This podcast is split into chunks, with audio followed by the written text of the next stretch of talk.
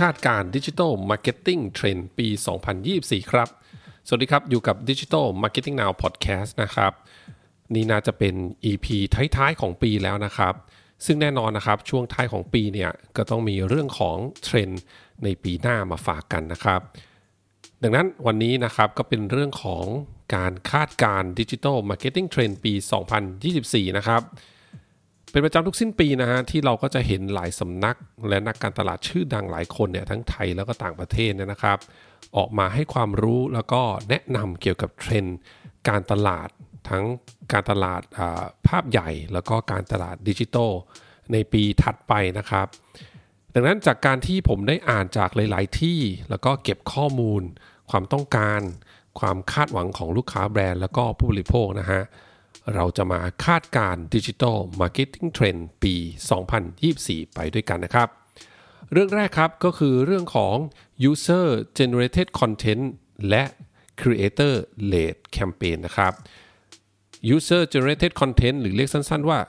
UGC นั่นเองนะครับ ต้องบอกว่าหนึ่งในปัจจัยหลักที่ทำให้ TikTok เนี่ยเติบโตติดจรวดเนี่ยนะครับ ส่วนหนึ่งก็มาจากเรื่องของ UGC เนี่ยแหละครับ แล้วก็เรื่องของ Creator นั่นเองนะฮะ 75%ของผู้ใช้งาน TikTok เนี่ยระบุว่าพวกเขาซื้อของตามนะ หลังจากที่ดูวิดีโอของ Creator บน TikTok แล้วนะครับ 65%ระบุว่าพวกเขาดูรีวิว แล้วก็วิดีโอของ Creator บน TikTok ก่อนจะตัดสินใจซื้อของ แล้วก็ 41%ของ Gen Z เนี่ย บอกว่าตัวเองเนี่ยนะครับก็คือ Content Creator ด้วยเช่นกันนะครับดังนั้นไม่ใช่แค่เป็น User นะครับ ตอนนี้ Gen Z ก็มองว่าตัวเองอะ่ะก็เป็นคนสร้างคอนเทนต์เช่นเดียวกันนั่นเองนะครับ ไม่ใช่เพียงแค่ TikTok เท่านั้นนะครับ แพลตฟอร์มอย่าง YouTube ก็ให้ความสำคัญกับเหล่า creator มาโดยตลอดนะครับ หรือทางเครือ Meta นะฮะ Facebook IG เหล่านี้เนาะก็ย้ำว่า creator เนี่ยเป็นหนึ่งใน 5 เรื่อง ที่เครือ Meta เนี่ยจะให้ความสำคัญในปี 2024 นี้ เพื่อสนับสนุนการทำการตลาด แล้วก็ธุรกิจบนแพลตฟอร์มของ Meta นะครับ แล้วเมื่ออ้างอิงข้อมูลการใช้งบประมาณลงใน digital marketing ตั้งแต่ช่วงปี 2019 เป็นต้นมาเนี่ย ก็จะพบได้ว่างบประมาณที่ลงไปกับเหล่า creatorแล้วก็ influencer marketing นะครับ อาจจะมีลดลงบ้างในช่วงโควิด -19 แต่ถ้าเกิดว่าเทียบการใช้งบ social media ต่างๆนะครับ แล้วก็พวก social ad นะครับ ก็คือซื้อ ad ตรงกับแพลตฟอร์มเนี่ยนะฮะ ถ้าเทียบกันนะ จะพบว่างบที่ใช้ลง creator แล้วก็ influencer marketing เนี่ย ไม่ได้ตกแรงเท่ากับงบที่ตกลงไปจากการใช้กับ social ad ครับ ที่สำคัญเนี่ยปัจจุบัน Creator Marketing Influencer Marketing เนี่ยนะครับ มียอดงบการใช้งานของเหล่า Marketer แล้วก็แบรนด์เนี่ย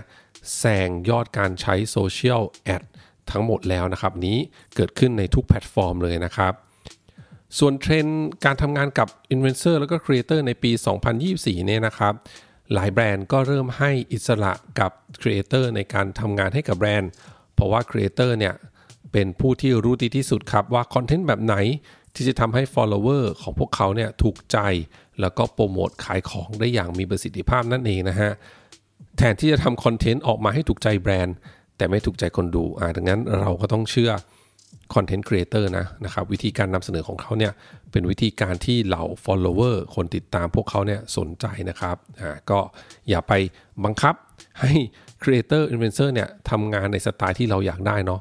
เราจ้างเขาเพราะเราต้องการสไตล์ แล้วก็การนำเสนอของเขาถูกไหมครับนะฮะ อันนั้นเป็นเทรนด์แรกนะครับ เทรนด์ที่ 2 ครับ ก็คือเทรนด์เกี่ยวกับ AI power marketing นะครับ ปัจจุบันสิ้นปี 2023 นี้นะครับ ถ้าใครยังไม่ใช้ generative AI หรือเรียกสั้นๆว่า Gen AI เนี่ยมาช่วยทำงานในการตลาดนะฮะไม่ว่าจะช่วยแบบทางตรงหรือว่าทางอ้อมก็แล้วแต่นะ ตอนนี้เนี่ยถ้าไม่ใช้เนี่ยต้องเรียกได้ว่าช้าไปกว่าคู่แข่งแล้วแน่นอนนะครับ Gen AI เนี่ยไม่ได้มีแค่ Chat GPT เท่านั้นนะครับ แต่ยังมี Gen AI มากมายเลยแหละ ที่จะช่วยให้เราเนี่ยทำงานด้าน Marketing ได้อย่างมีประสิทธิภาพแล้วก็ประหยัดเวลามากขึ้นนะครับ ก็รวมๆก็คือสามารถเพิ่ม productivity ได้มากเลยทีเดียวนะฮะ จาก study ของทาง m c k เคนซี่เนี่ยนะครับ เขาบอกว่า CMO ทั่วโลกนะฮะ เกิน 70%เนี่ย มั่นใจว่า Gen AI จะมาช่วยทำให้การทำงานด้านการตลาดเนี่ยมีประสิทธิภาพมากยิ่งขึ้นนะครับ Gen AI เนี่ยนะครับ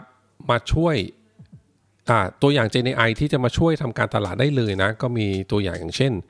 text to text ที่เราคุ้นเคยอย่าง ChatGPT แล้วก็ของ Google ก็จะมีบาร์นะครับ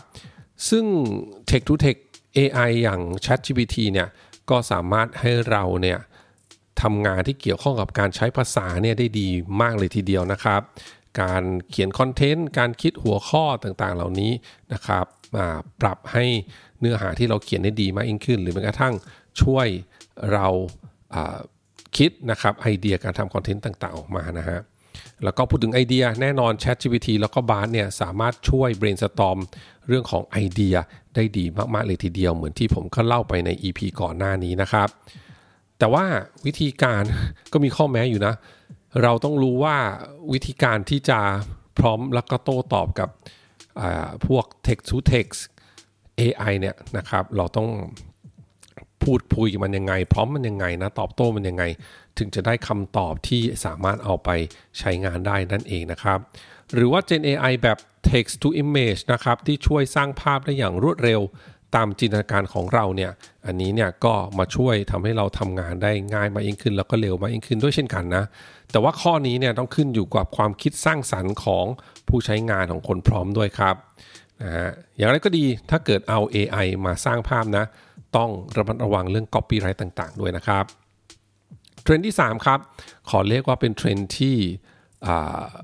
เกี่ยวกับ commerce ครับ ตั้งชื่อว่า all roads lead to commerce นะครับ ตอนนี้เนี่ยทุกแพลตฟอร์มมุ่งมา commerce เต็มตัวแล้วนะครับ ไม่ว่าจะทำการสื่อสารอะไรต้องจบที่ขายของให้ได้นะ หลายแพลตฟอร์มสามารถทำทั้ง full funnel ได้อย่างต่อเนื่อง โดยใช้หลาย tactic เข้าด้วยกันนะครับ อย่างเช่นเครือ Meta แล้วก็โดยเฉพาะ Facebook เนี่ยนะครับ